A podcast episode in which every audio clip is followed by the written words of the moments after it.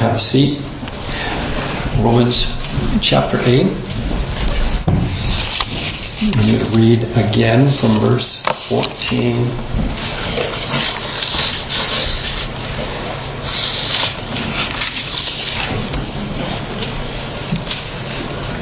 Fourteen to twenty-three. What shall we say then? Oops, that's chapter nine, isn't it? Sorry about that. You. 14. For as many as are led by the Spirit of God, these are sons of God. For you did not receive the spirit of bondage, again to fear, but you received the spirit of adoption, by whom we cry out, Abba Father. The Spirit Himself bears witness with our spirit that we are children of God.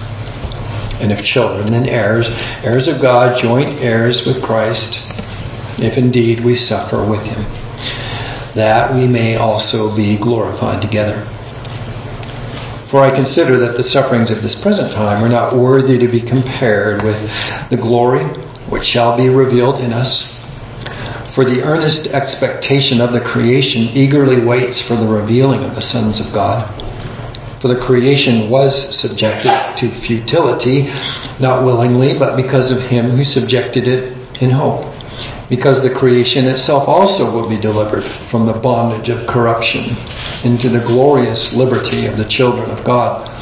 For we know that the whole creation groans and labors with birth pangs together until now. Not only that, but we also, who have the first fruits of the Spirit, even we ourselves groan within ourselves, eagerly waiting for the adoption, the redemption of our body. I wanted to think a little bit more specifically about the suffering of, of spirit led children and why he talks about that here in Romans chapter 8. It's, it's kind of a it's important for us to get this so that we understand the end of Romans chapter 8, which is uh, really speaking so much about living the Christian life, how you how you live as a Christian faith, faith that saves a person, when, when a person invests their faith and hope in Christ, new birth is, is a word we, we speak about a lot. So when you've been born again, your faith directs your feet, it directs your path into a path of suffering. And, and so we're going to talk about how that happened, why that happened. He referred in, in what we were just reading the sufferings of this present time, he mentioned in verse 18. What are the sufferings of this present time? And why do we need to suffer them? 2 Corinthians 4:17, Paul refers to this same uh, body of sufferings, this same reality that was being explained and taught to the Christians in Corinth. Rome and Corinth, these great early earliest churches. Listen to the passage here, 2 Corinthians 4:17. He says, "For our light affliction which is but for a moment is working for us a far more exceeding and eternal weight of glory." I'll go back to verse 18 in Romans 8. I consider the sufferings of this present time are not worthy to be compared with the glory which shall be revealed in us. And so, as he taught to the Christians in Rome, he teaches and speaks of to the Christians in Corinth. He refers to the light affliction is but for a moment, and its result to the Corinthian ear was a far more exceeding glory. So we pick up the idea, we, we learn this idea that Christian suffering is temporary. Christian suffering, for some reason, Paul is able to call a light affliction. It's something that he, um, he doesn't consider to be heavy. What is heavy? What is heavy? It is. He- heavy, heavy seems hard to bear. Heavy is a relative word, isn't it? This is heavy compared to a piece of paper or compared to this building. when, when, when he speaks about a light and momentary affliction, what is it like compared to? And this is how the Christian, this is the person who's been born again, has eyes, hope, mind going beyond this world. And this is why martyrs suffer martyrdom singing hymns or not screaming in, in terror. Martyrs filled with the Spirit of God, and even their martyrdom is experienced as a light and momentary affliction because there is a beyond this moment for the believer. And Paul is teaching the Christians about this, this present time there are such a thing as, as a light affliction, uh, a, a, suffering, but compared to, sometimes we even read the phrase in the Bible, the weight of glory.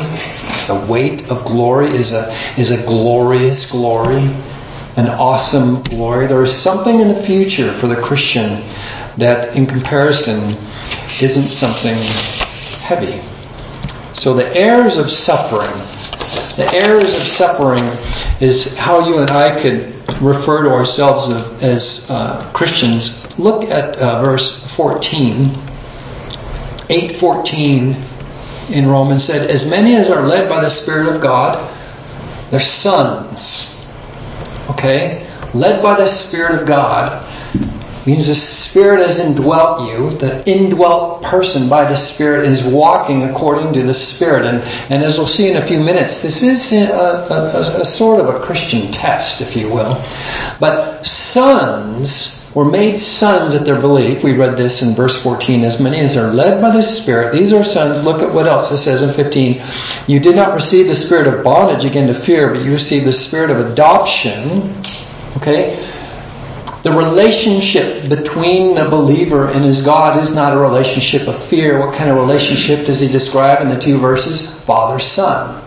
Sons don't fear their fathers in a in a in, in a perverse way. Sometimes sons fear their fathers because they know their father might discipline them in some way, but they're they're not normally terrified by their by their fathers. They love their fathers, and so they are sons, is what it says when they're led by the Spirit in verse 14. And he says, You didn't receive a spirit of uh, bondage, again, to fear, but you received the spirit of adoption by whom we cry out, Abba Father. So they're, they are heirs.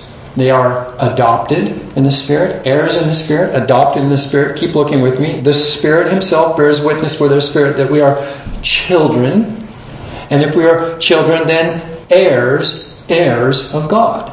Heirs are those who are named in the will who will receive of the inheritance. So in Christ, God looks at his children. He literally is, is relating to, he sees his children, and the believer sees and understands God as their father. The Christian who is in Christ is walking with his father. They're free from condemnation. They are led by the Spirit. They are, they are a unique group of people in the world. They're characterized by their relationship to God and they're characterized by who they're led by and how they walk. And if they are led by the Spirit, judging from the other brief passages we've read, they think like, they speak like, they walk like who? Their Father. There is a relationship between the Father and the Son and the Spirit, and the heirs have been made like them. It is the Spirit of God, it is the Spirit of Christ dwelling in the Christian. And so, if they are not led by this Spirit, what did this passage say? It, it, also mentioned what you would see, or what it would be like if they were not led by the Spirit. There are some different phrases that refer to that one. If the Spirit isn't in them, if they're not led by the Spirit, it says they're fleshly, it says they're carnal, It says their minds are on the things of the world. It also says they are dead. Look at uh, 8, 5 to 8. Romans 8, 5 to 8 makes a reference to them, which we read weeks ago now. Verse 5 Those who live according to the flesh set their minds on the things in the flesh. Now remember, that's the body. That's, that's the place where sin lives. It lives in the body. It's where sinful appetite, sinful life, sinful desire comes from. It comes from the flesh. Those who live according to the flesh set their minds on the things of the flesh, but those who live according to the Spirit, the things of the Spirit. To be carnally minded is death. They're, they're fleshly. They're dead.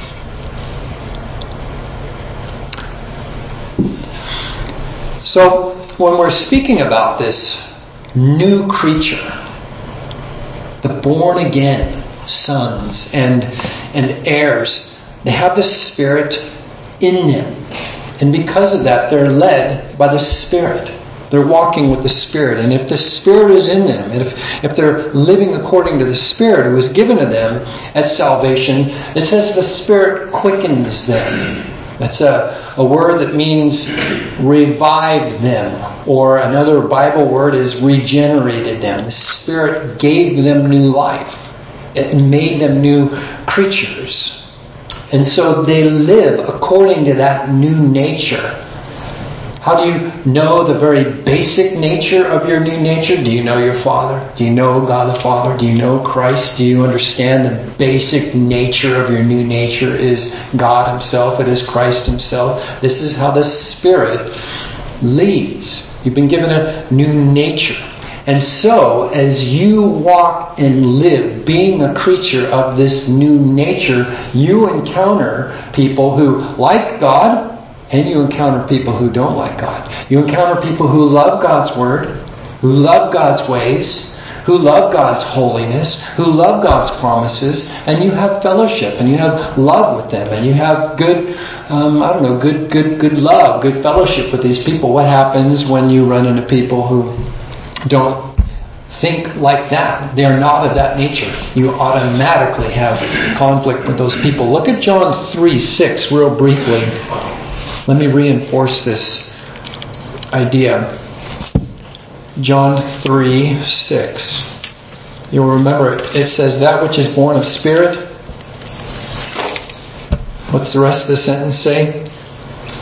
Which is that which is born of the flesh is flesh, that which is born of the spirit is spirit.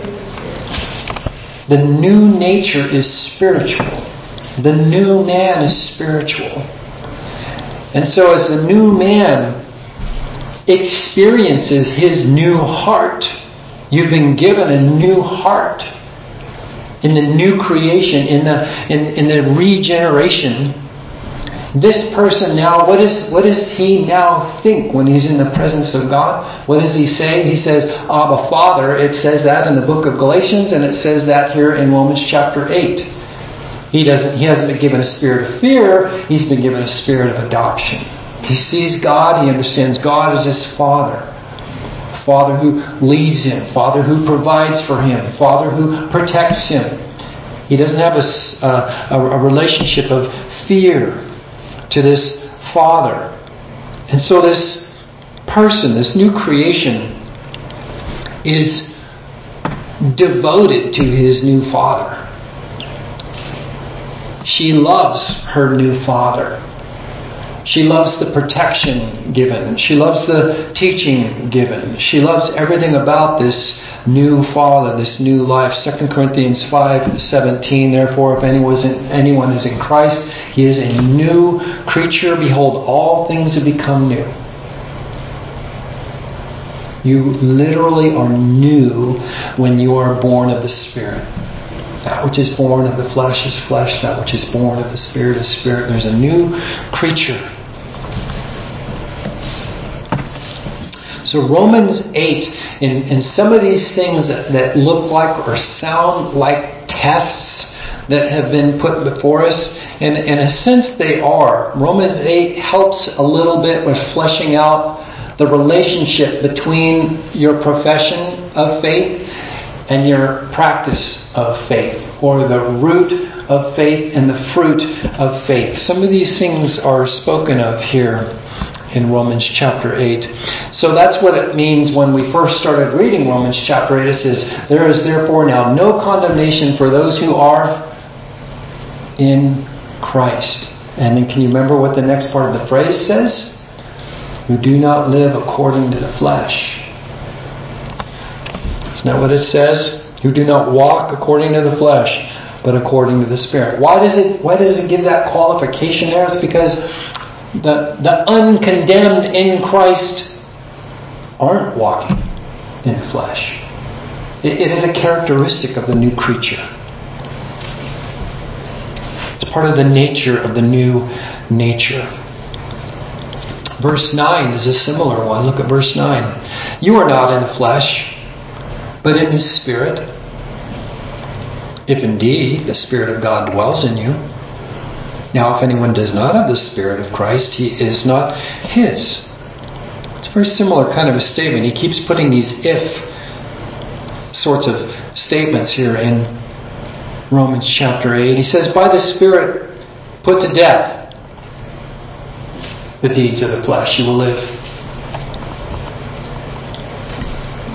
He says the word for in, in English in Romans here. We could also read because. We're going to go to verse 5. My Bible says for. It could say because. For those who live according to the flesh.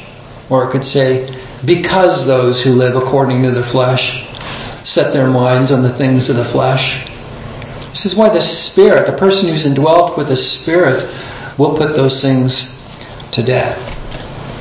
The Spirit opposes the flesh. And then it goes on to say, look at verse 14. Those who led by the Spirit are, what does it say?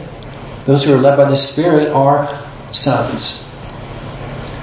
So there, it's almost like we're, we're seeing two sides of a coin over and over again here in Romans chapter 8. You're seeing two sides. The confession of being in Christ is followed in verse 1, the one side of the coin is they are in Christ.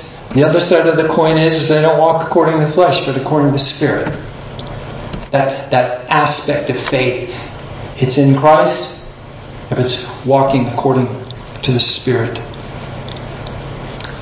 You are in the Spirit if the Spirit of God dwells in you. By the Spirit, put to death the deeds of the flesh. For as many as are led by the Spirit, these are sons. Or, in other words, when you are by the Spirit putting to death the deeds of the flesh, this is an indication of your sonship.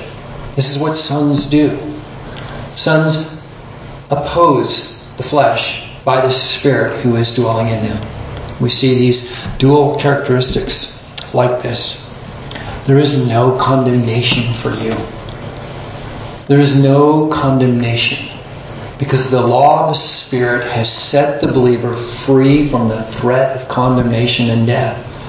Death has no grip, it has no sway, it has no valid threat against a Christian. And so, your union with Christ, that's another important concept we've hit a few times. Your union with Christ is how you are bound to Him. You're bound to Him and his gift of righteousness by virtue of your dying with him by faith. You're bound to him. You share in his righteousness. You say you share in his life.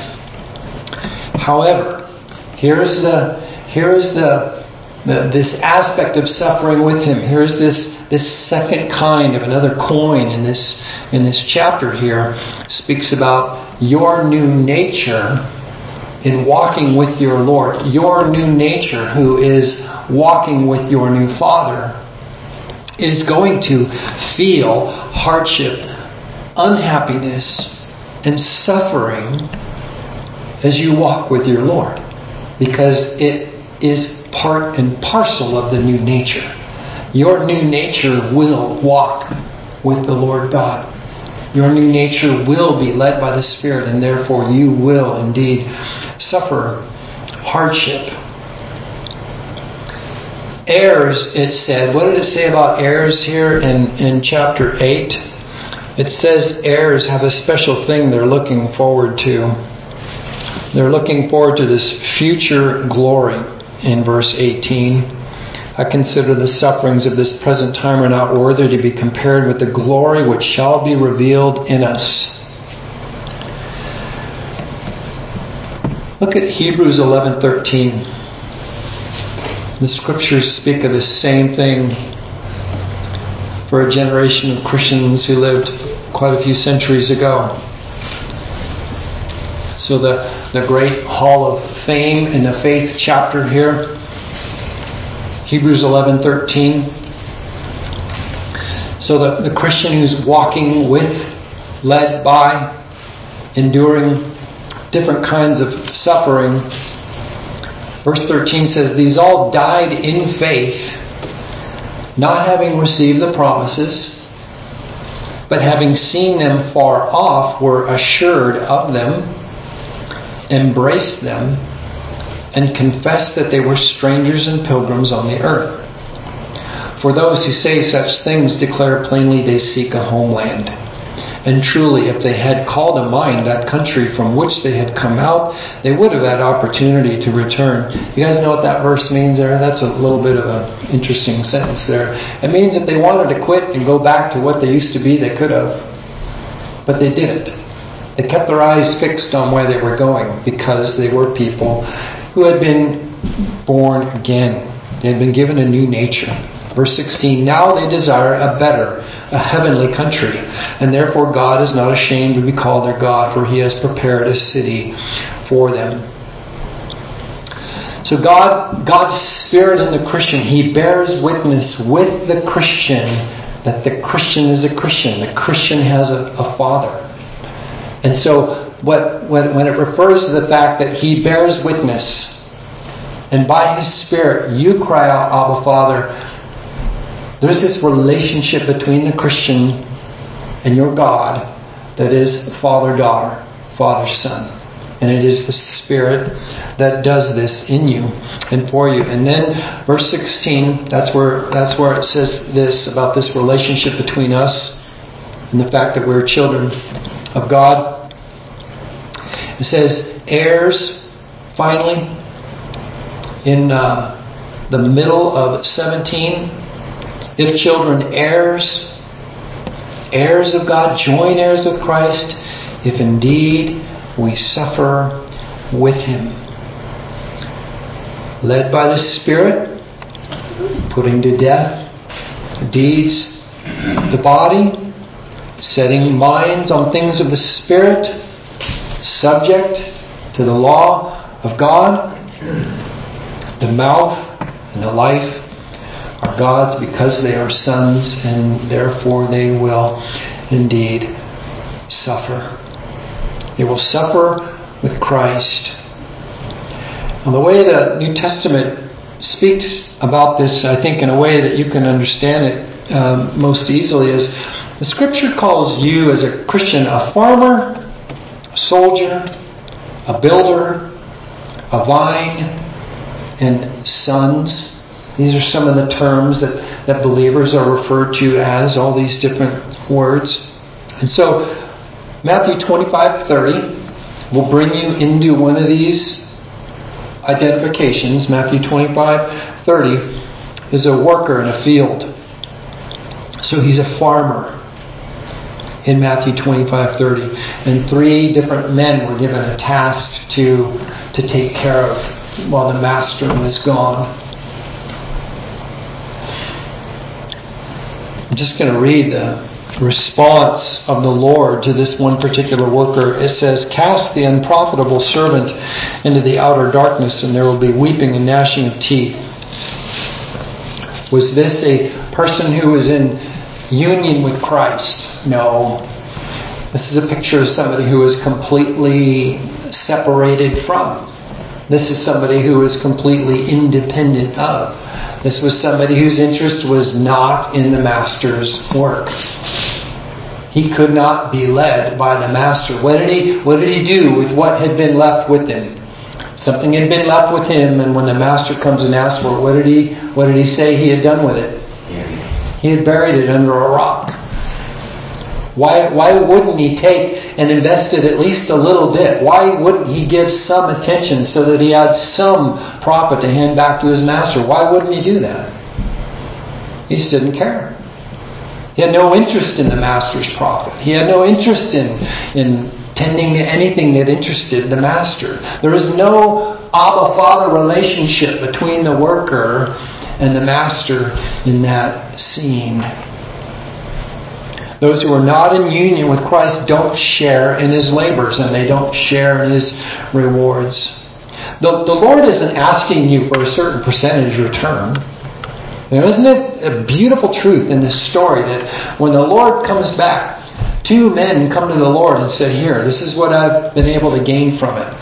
And he rewards them and he praises them. Not because you doubled it or quadrupled it or made so many thousand percent increase. He just praises them for their faithfulness.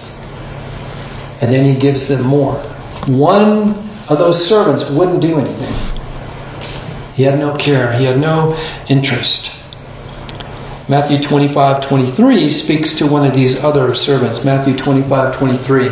We see one of these persons who had an interest in carrying out what was left into his hands.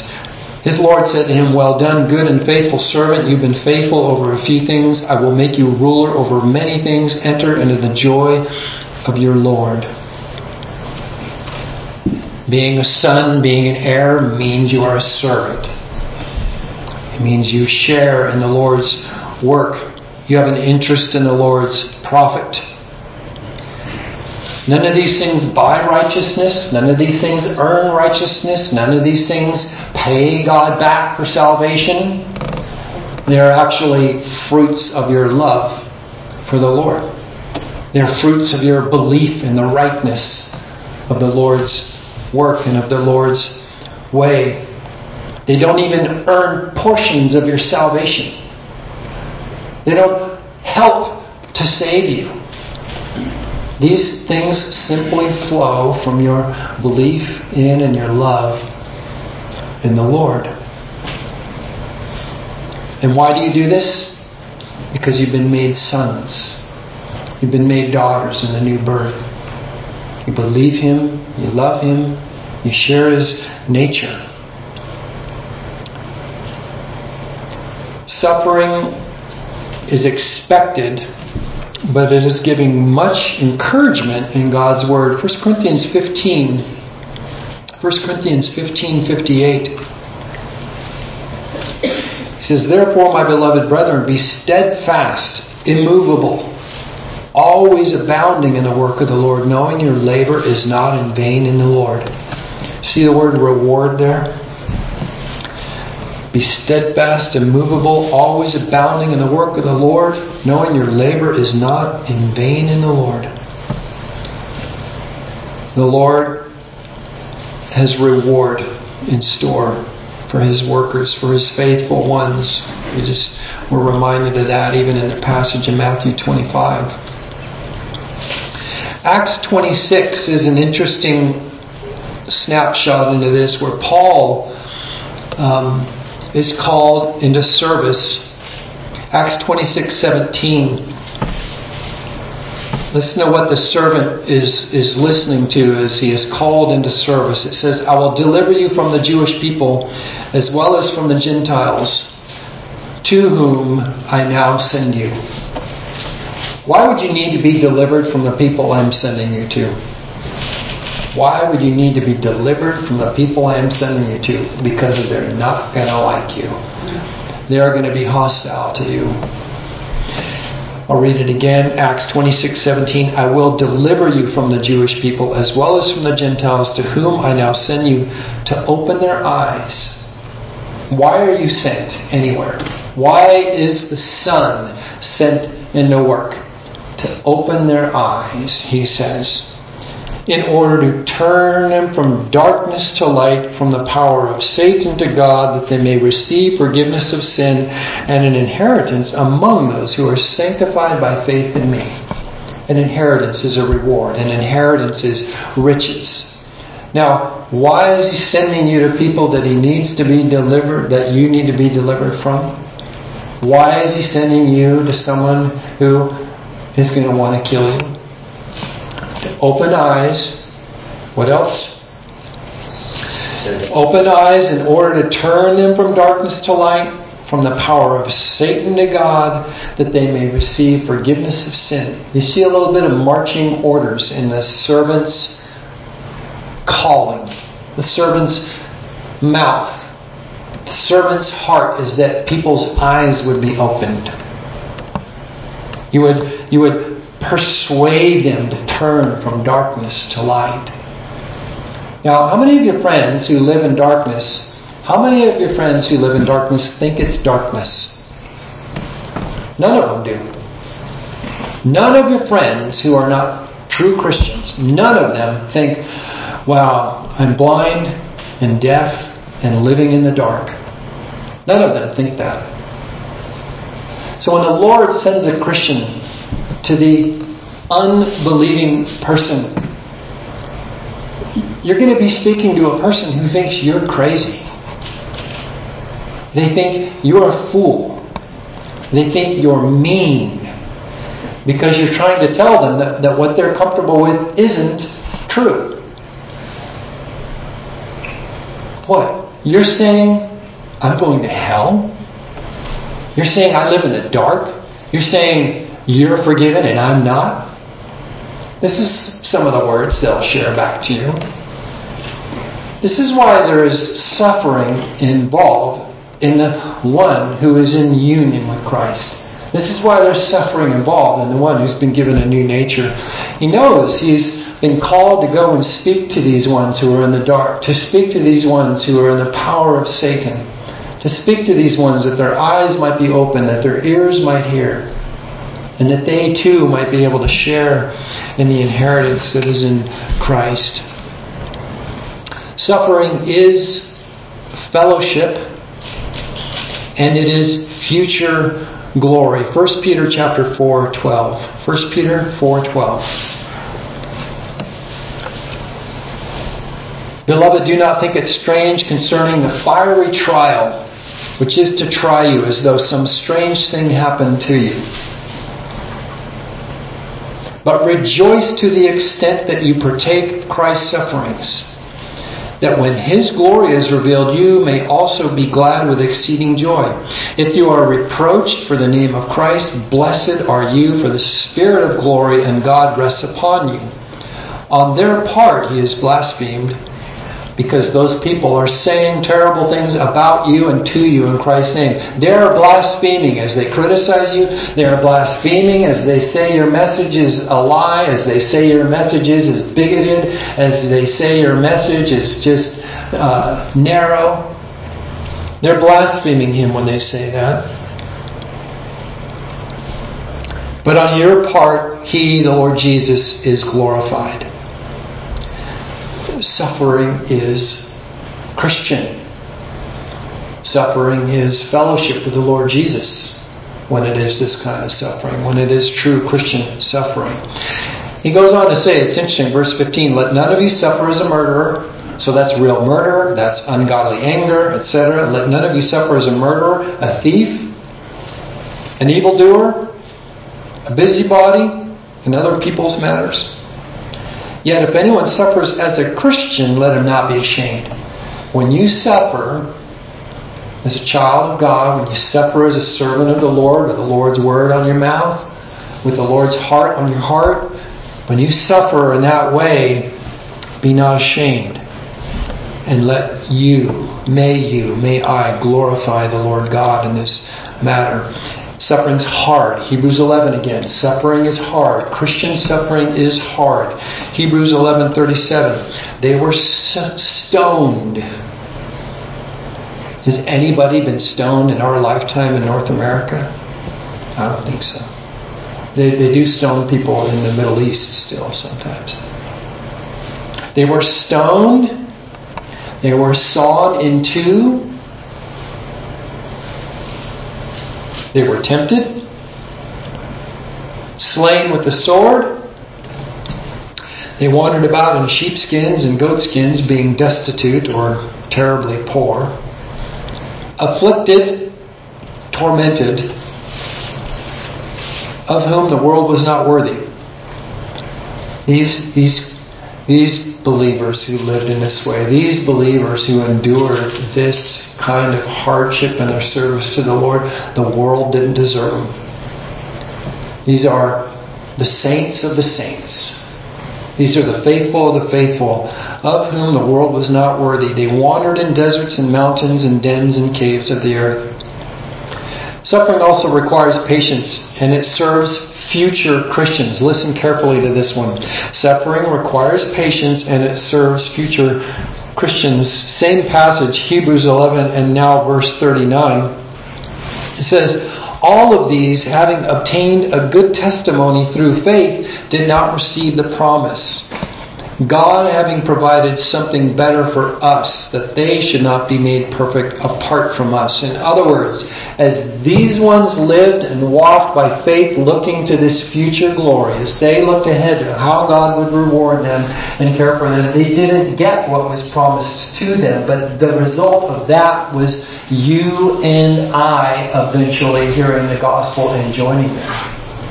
In other words, the suffering and the labors of this generation of servants serves the purpose of helping yet another generations of Christians. They're going to want to know Did you walk by faith? Did you trust the Lord Jesus through hardship and trial? Did you walk with Him? Were you led by Him? That's what it's speaking about there in this passage in Hebrews 11. Suffering is not done alone. It's not alone. So in chapter 12 and verse 1 of Hebrews, it says, Therefore we also, since we are surrounded by so great a cloud of witnesses, let us lay aside every weight and the sin which so easily ensnares, and let us run with endurance the race that is set before us. Suffering is not alone. There are other Christians who are running the, the race of faith with us. We're surrounded by a great cloud of witnesses. That is, those who have gone before, those who have led by faith before us, the last generation, two generations, ten generations. They lived by faith. They served the Lord. They walked with the Lord. They endured these sufferings. So let us lay aside every weight and the sin which ensnares, and let us run with endurance the race that is set before us.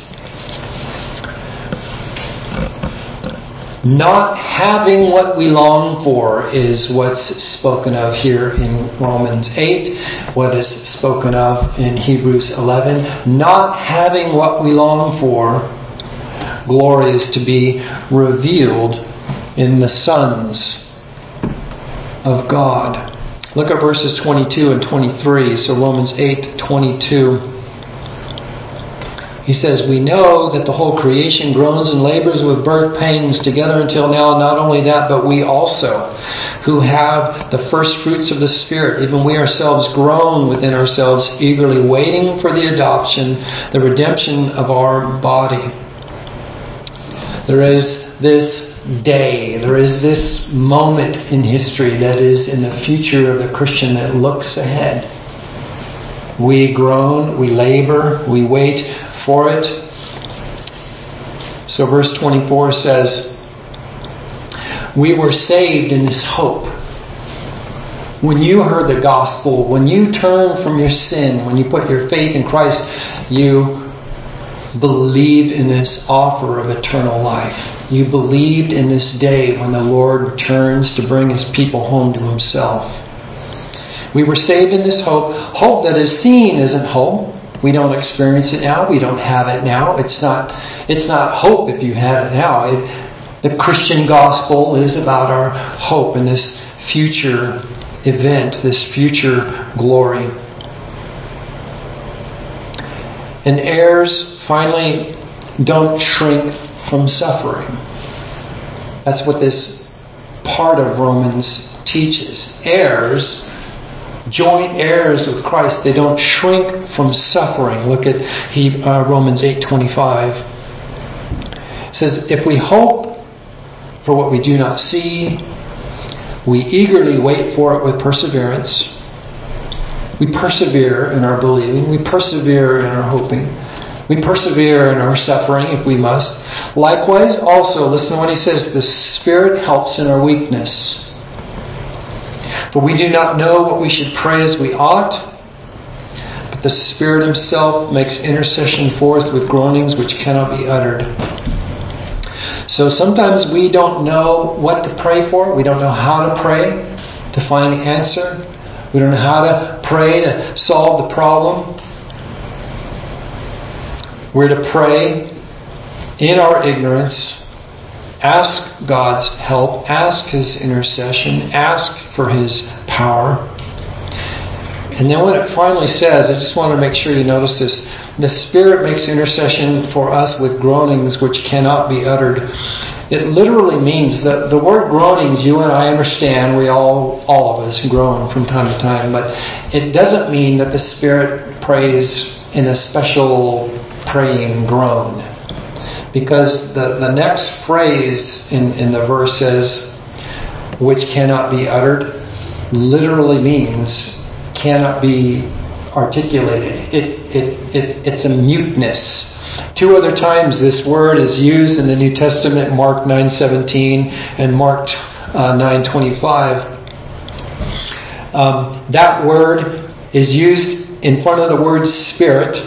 So cannot be uttered, spirit, I command you come out. Or let me read it to you the way it is in Mark. Deaf and dumb spirit, I command you come out. This word cannot be uttered literally means it doesn't speak. The other two places New Testament use the word mute. So this the mute spirit sounds like what? That's right. We hear nothing. The mute spirit is silent. So this is an admonition and it is a reminder that the, the, the praying, the interceding prayer on the part of the Spirit, the Spirit makes intercession for us with groanings which cannot be uttered. You might be growing, you might just be saying, Oh, Lord, Lord. You might not know what to pray. You, you don't even have any more perseverance. You don't have the intelligence. You don't have the solution. You don't know what to do. You bring these things to the Lord in prayer, and the Spirit intercedes for us as we wait and as we persevere. Verse 27 goes on to say, He who searches the hearts, he who searches the hearts knows what the mind of the Spirit is because he makes intercession for the saints according to the will of God. So, this one who intercedes, this one who knows the inner workings of your own heart, intercedes for the saints according to the will of God. Christian life is, is based on this future. Christian life is learning and being reminded to set its eyes on this future reality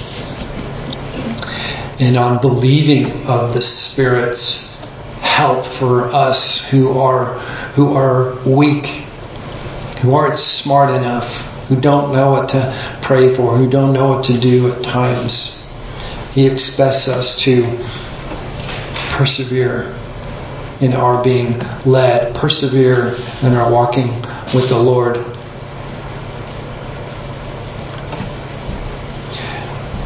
In verse 18 speaks about. I keep jumping to chapter 9.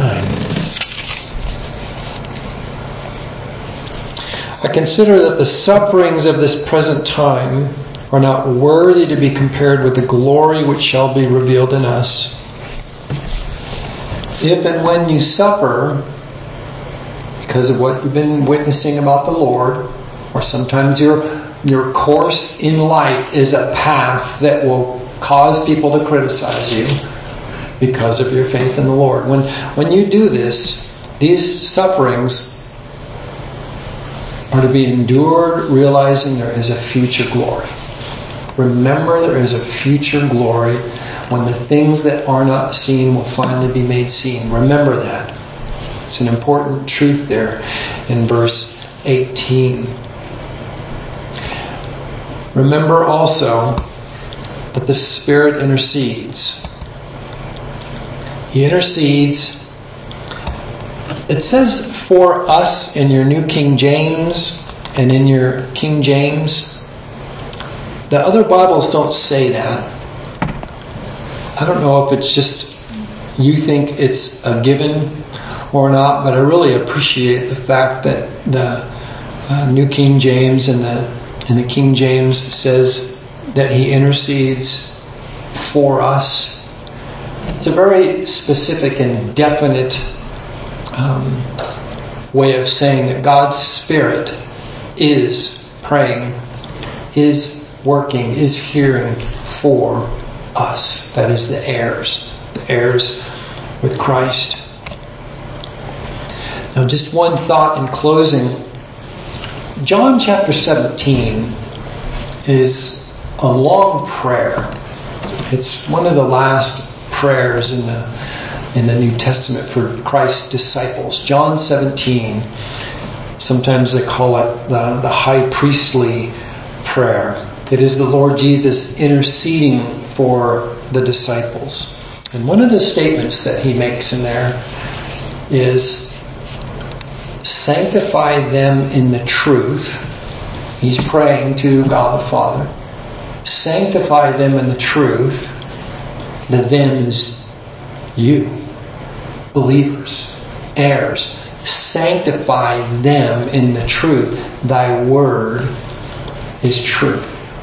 In other words, the Lord has left this word, and in his prayers, he's preparing to go to the cross he asks God the Father in heaven to set you, the Christian, apart for His purposes, for His protection, for His works. Set, I'm sorry, that's John. Is it John 17, 17? I didn't even tell you the reference. Yeah, 17, 17. Sanctify them in the truth, thy word is truth. Remember that word sanctify means set them apart. The sons are set apart. The daughters are set apart. You're put on your course. You're led in your way. And as the Lord Jesus is praying to God the Father, He's saying, God, set them apart. In other words, put them where they're supposed to be. Lead them by your word. Your word is truth. The truth is your word. Set them apart. Keep them Provide for them, encourage them.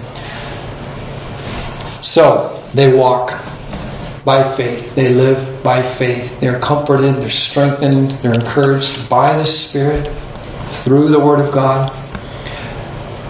I hope that you will recognize some of these warnings to take suffering as sons and daughters of the Lord be willing to suffer in the Lord if, if He puts opportunities in our in our paths to witness and, and we're afraid. We, we feel a, a pang of shame. We, we feel a, a hesitancy. Just be willing to open your mouth and love and remember you're opening blind eyes. You are putting sound into deaf ears. You're, you're calling people out of darkness. You're calling people away from Satan. Let the Lord use and lead us. Let's just take a moment and pray.